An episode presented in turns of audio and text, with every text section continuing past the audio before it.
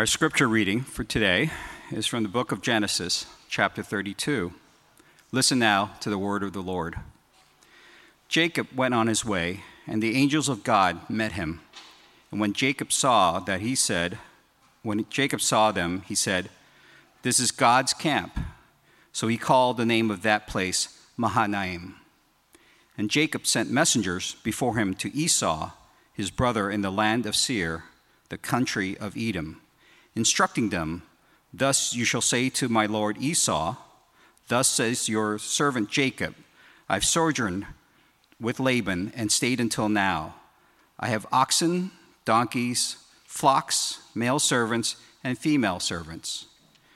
I have sent to tell them, tell my Lord, in order that I may find favor in your sight. And the messengers returned to Jacob, saying, We came to your brother Esau and he is coming to meet you, and there are 400 men with him. Then Jacob was greatly afraid and distressed. He divided the people who were with him and the flocks and herds and camels into two camps, thinking, if Esau comes to one camp and attacks it, then the camp that is left will escape.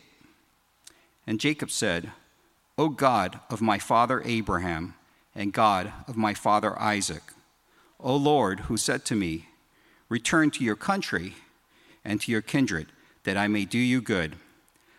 I am not worthy of the least of all the deeds of the steadfast love and all the faithfulness that you have shown to your servant. For with only my staff I crossed this Jordan, and now I have become two camps.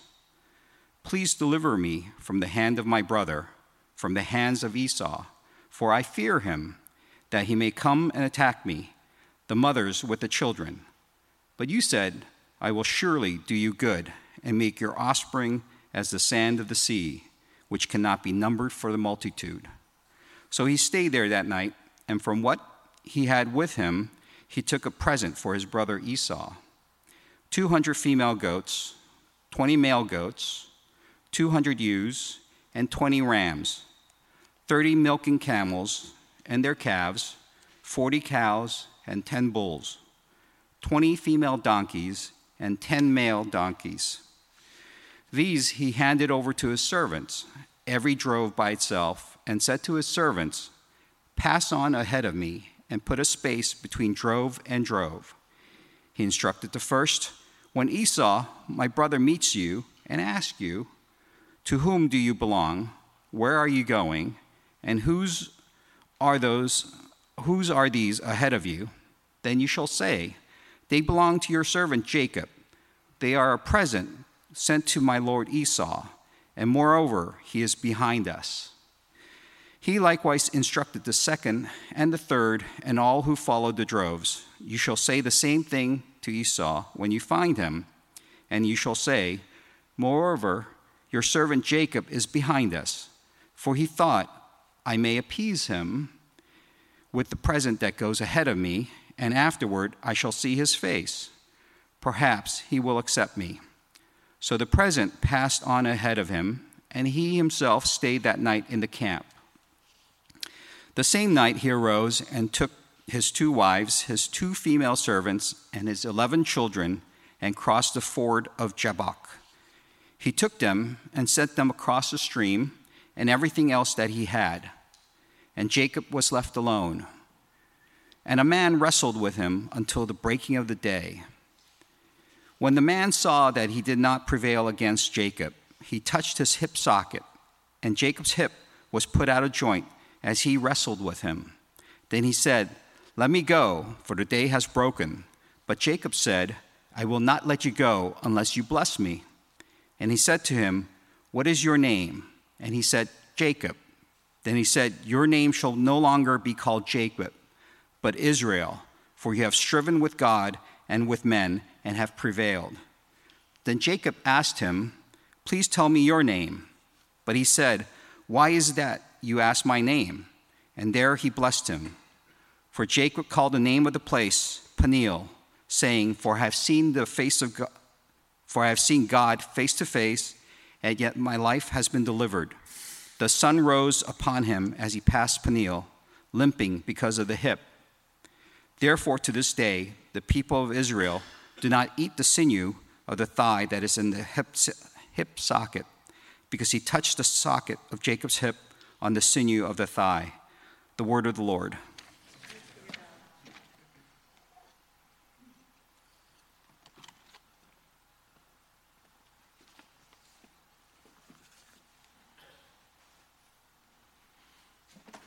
The Lord be with you.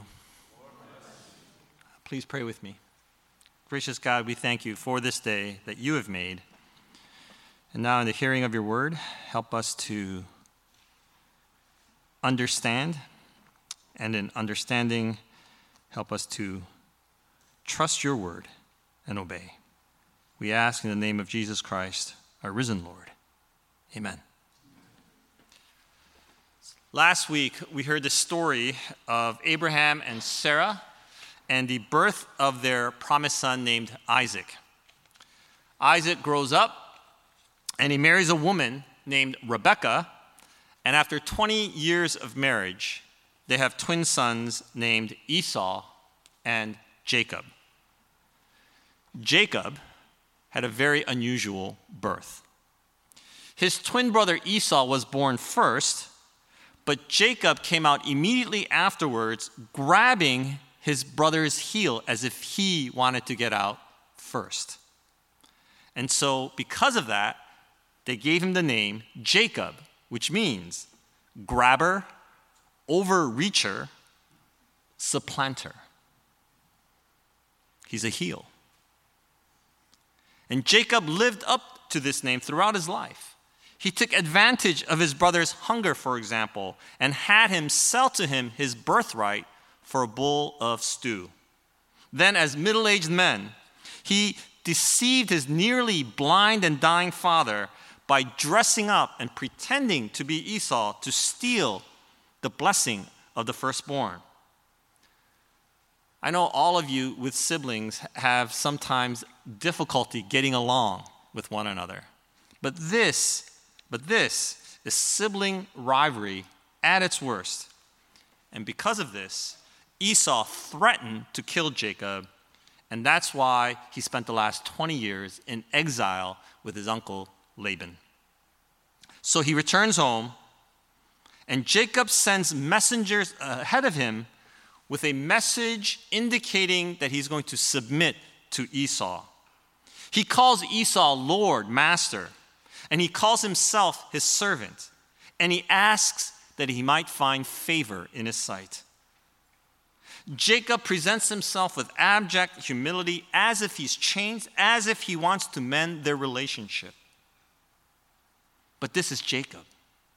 And given his long history, we ought to be a little skeptical about his sincerity and wonder about his true intentions. In any case, the message of abasement seems not to have worked. And the messengers return with the news that Esau is on his way with 400 men, presumably to seek revenge and perhaps even to kill Jacob. This is not two young men getting ready to fight. Based on various pieces of information scattered throughout the book of Genesis. And if we do the math, and if I'm not entirely mistaken, Jacob and Esau are in their 90s at the moment of this encounter. Now, since Jacob is going to live to 147, perhaps an equivalent age today might be in their 50s. So we got two middle aged guys in their 50s getting ready to fight. Sounds like Cobra Kai, doesn't it? right? Two middle aged men doing bad karate, renewing their rivalry from when they were teenage boys. Jacob might be willing to face Esau alone, but he is not prepared to fight 400 men and he is described as understandably terrified. Scientists tell us that when people face a threat, that our bodies enter into what is known as hyperarousal, or acute stress response. This is uh, popularly known as the uh, fight or flight response, right? If you're walking around in your neighborhood, for example, and suppose you come across a bear, you either run away as fast as you can, or perhaps if you're walking with your children, you might scream and, and charge the bear with your bear flares or I don't know, and right, in an effort to protect your family. Over the years, in addition to this uh, fight or flight response, researchers, researchers have added additional responses that the body takes. For example, I know that at least one member of my family, if she or he were to face a bear, she would become so paralyzed with fear that she would simply freeze. She wouldn't fight, she wouldn't take flight, she would just freeze. And more recently, some psychologists have suggested one other possibility, and that is the response of fawn. Doesn't mean you turn into a Bambi or something. They say that when people are facing ongoing threats, such as in an abusive relationship, they might respond by trying to please or to pacify and uh, appease their oppressor uh, in an effort to protect themselves. And so we have these four possibilities flight, fight, freeze, or fawn. But what does Jacob do? He does what he always does.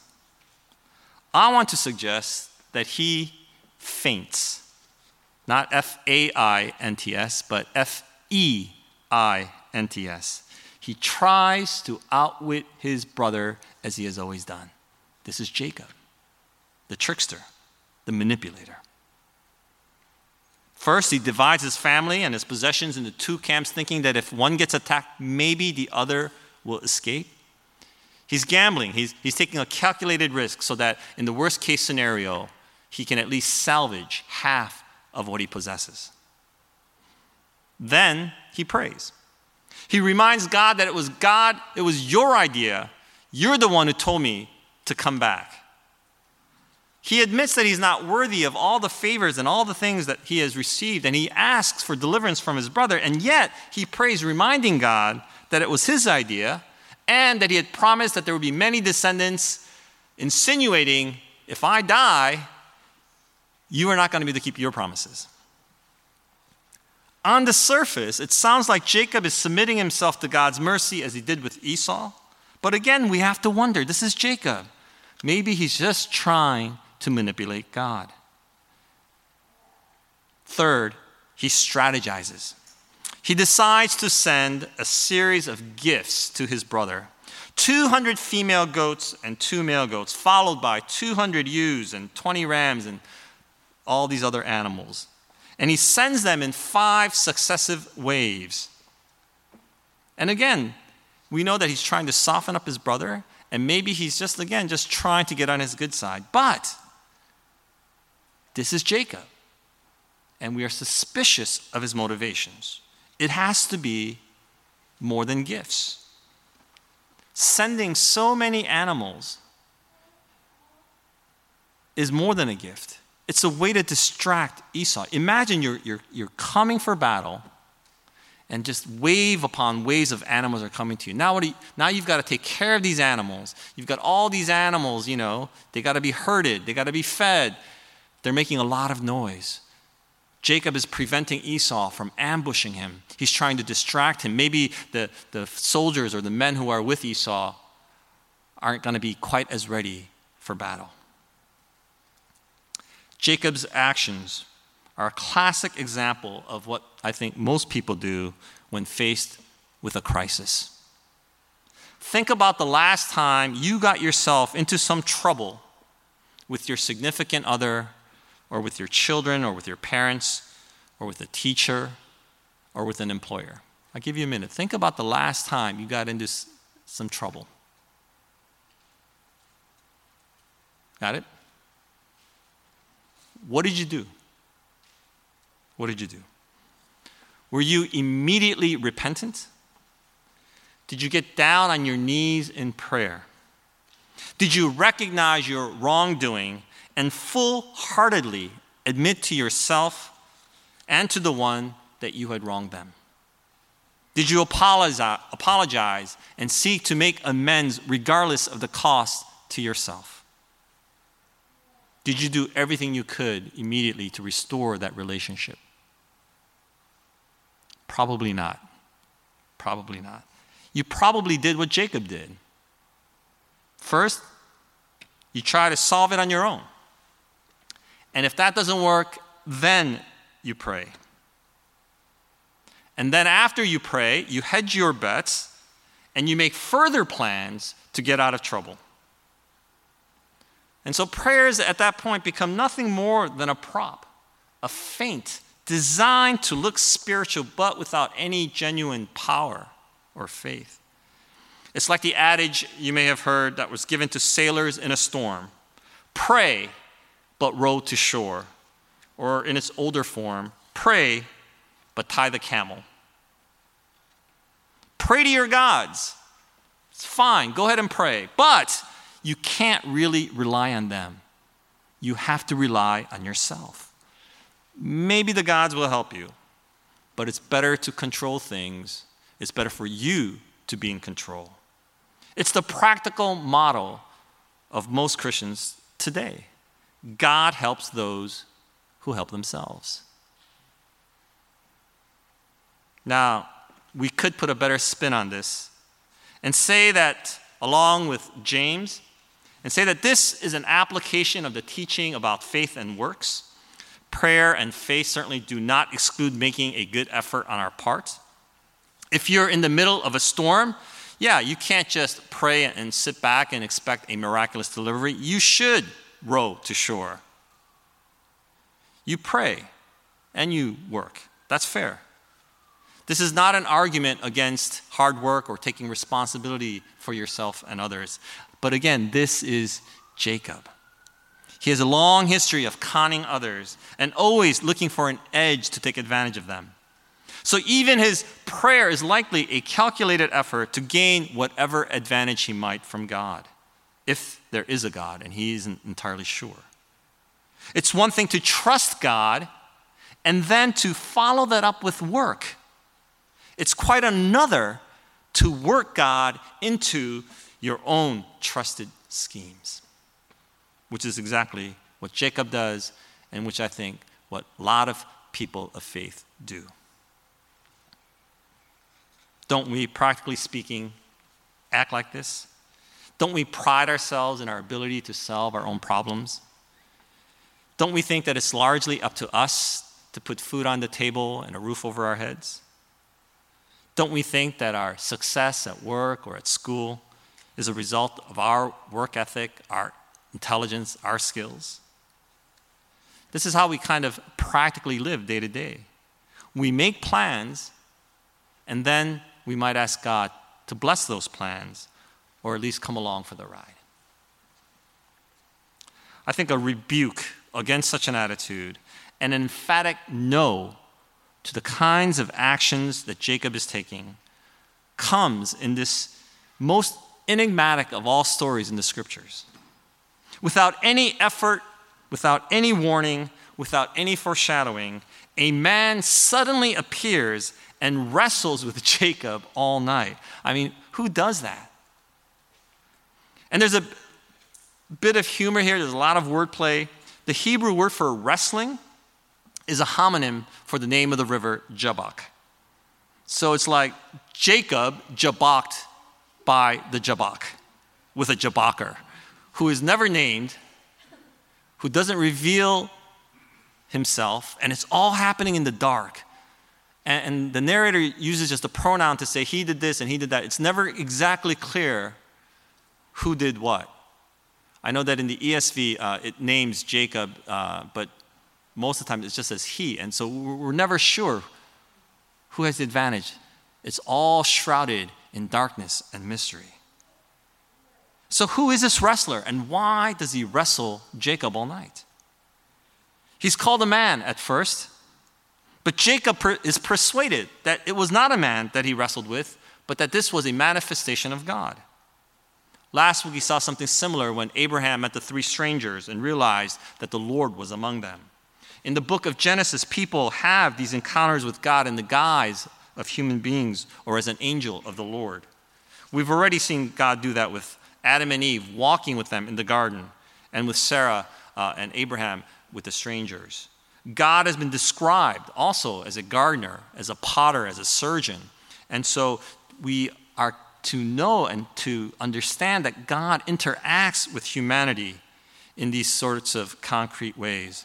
And so I think we can think of these interactions that Genesis tells us about as a prelude, as a foreshadowing of the incarnation of Jesus, the God who will be physically, concretely with us. So, why does God do this?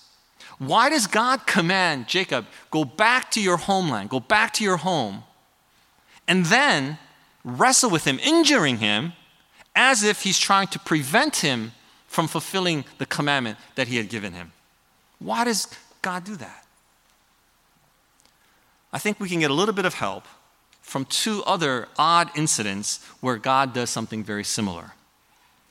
In Exodus 4, Moses will be commanded by God to go back to Egypt to bring the people out of Egypt from the, uh, from the house of slavery. And so, on his way back to Egypt, in obedience to God's word, we are told at the lodging place on the way, the Lord met him and sought to put him to death. So God tells Moses, Go back. I have this great plan for you to lead my people out. And as he's on his way, God sends an angel to kill him. Why would God do that? Why would God do that? Well, Moses certainly had no idea why. But his wife, Zipporah, she understood. Zipporah took a flint and cut off her son's foreskin and touched Moses' feet with it and said, Surely you are a bridegroom of blood to me. So he let him alone. It was then that she had said, A bridegroom of blood, because of the circumcision. Again, this is also a very difficult passage. But Moses had not circumcised his son, and God apparently did not want Moses to return without having done so. Moses cannot return home until he has fully committed himself to the covenantal promises of God as symbolized in the rite of circumcision. In other words, Moses must return having entrusted himself fully to God's promises of deliverance and not upon his own strength before he can go back.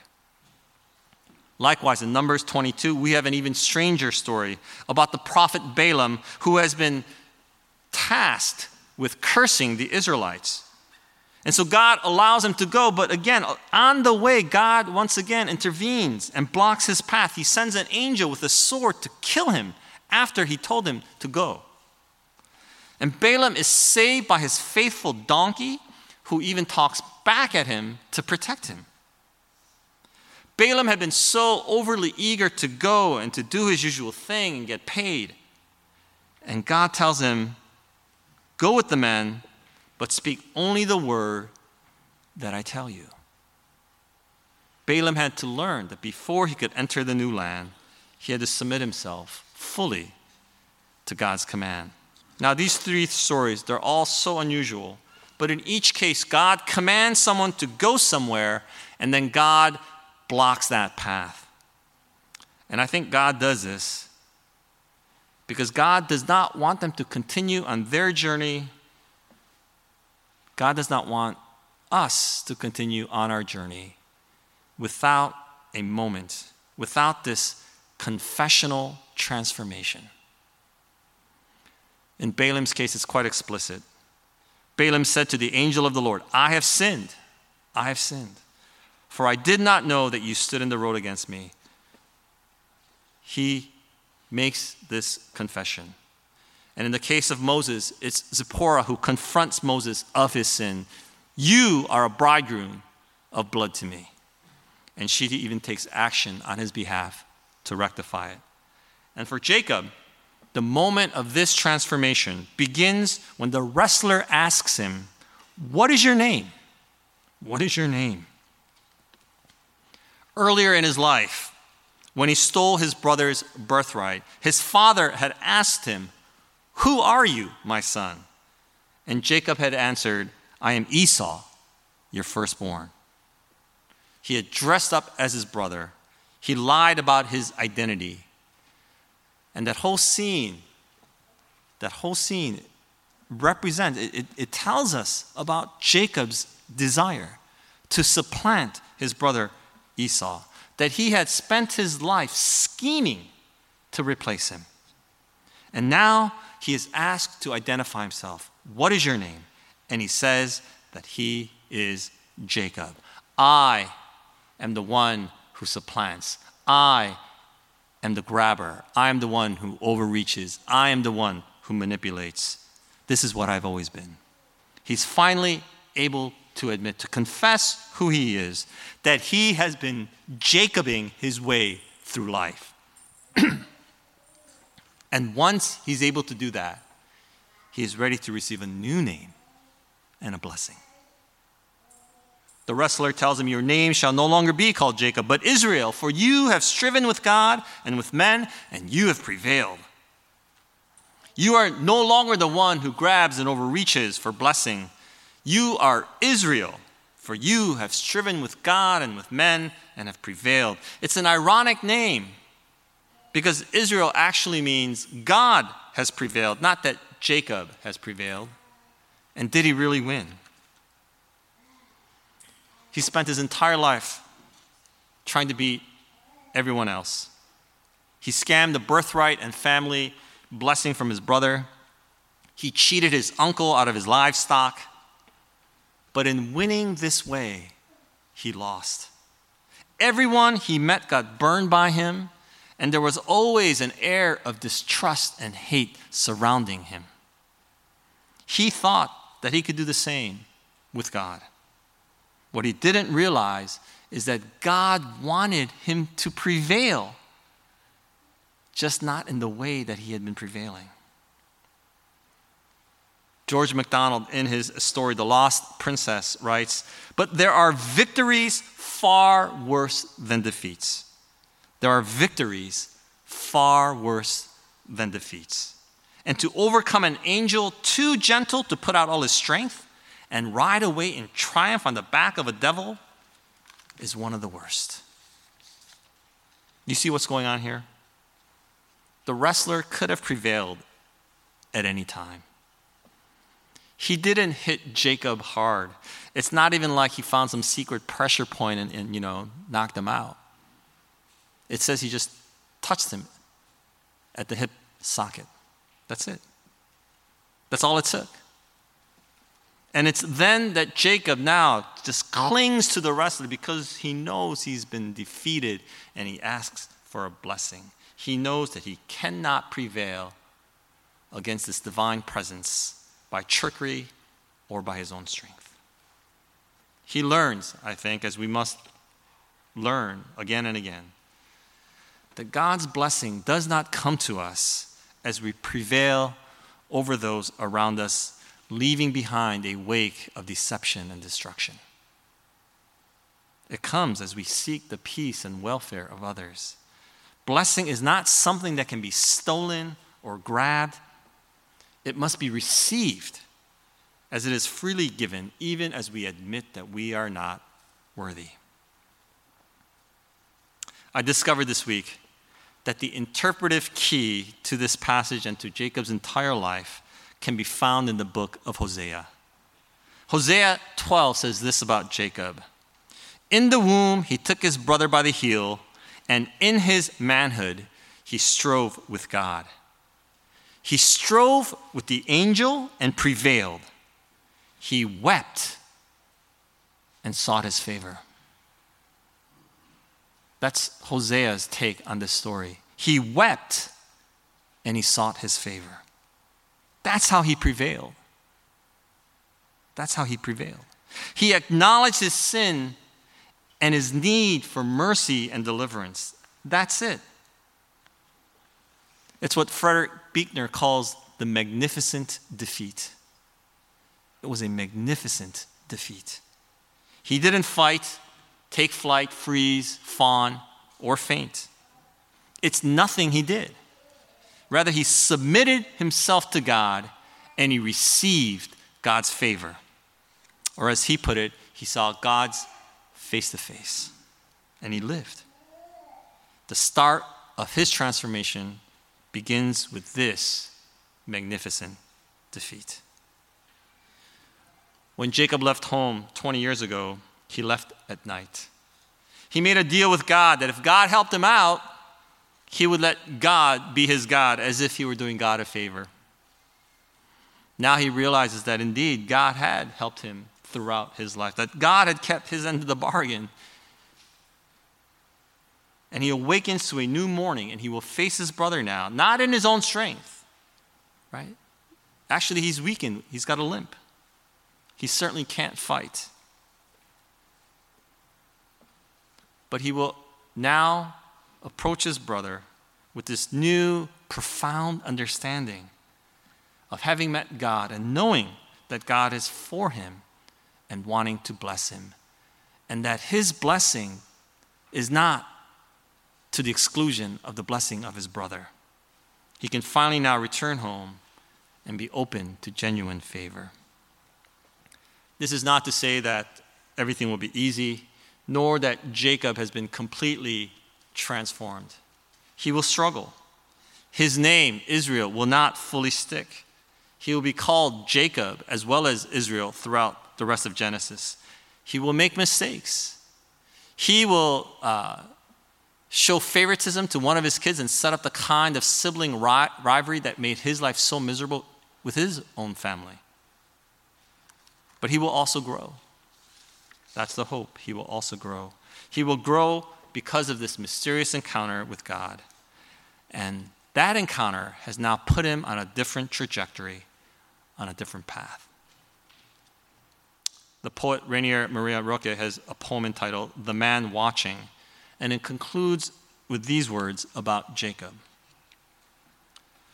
Whoever was beaten by this angel, who often simply declined the fight, went away proud and strengthened and great from that harsh hand that needed him as if to change his shape. Winning does not tempt that man. This is how he grows by being defeated decisively by constantly greater beings. This is how he grows by being defeated decisively by constantly greater things. This is also how we grow by being defeated by the grace and mercy of God. Pray with me.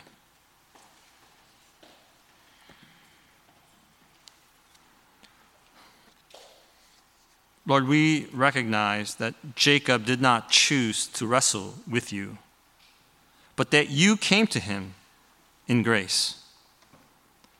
Somehow you are able to weave together the strands of our autonomy and even our sinfulness with your divine covenantal destiny.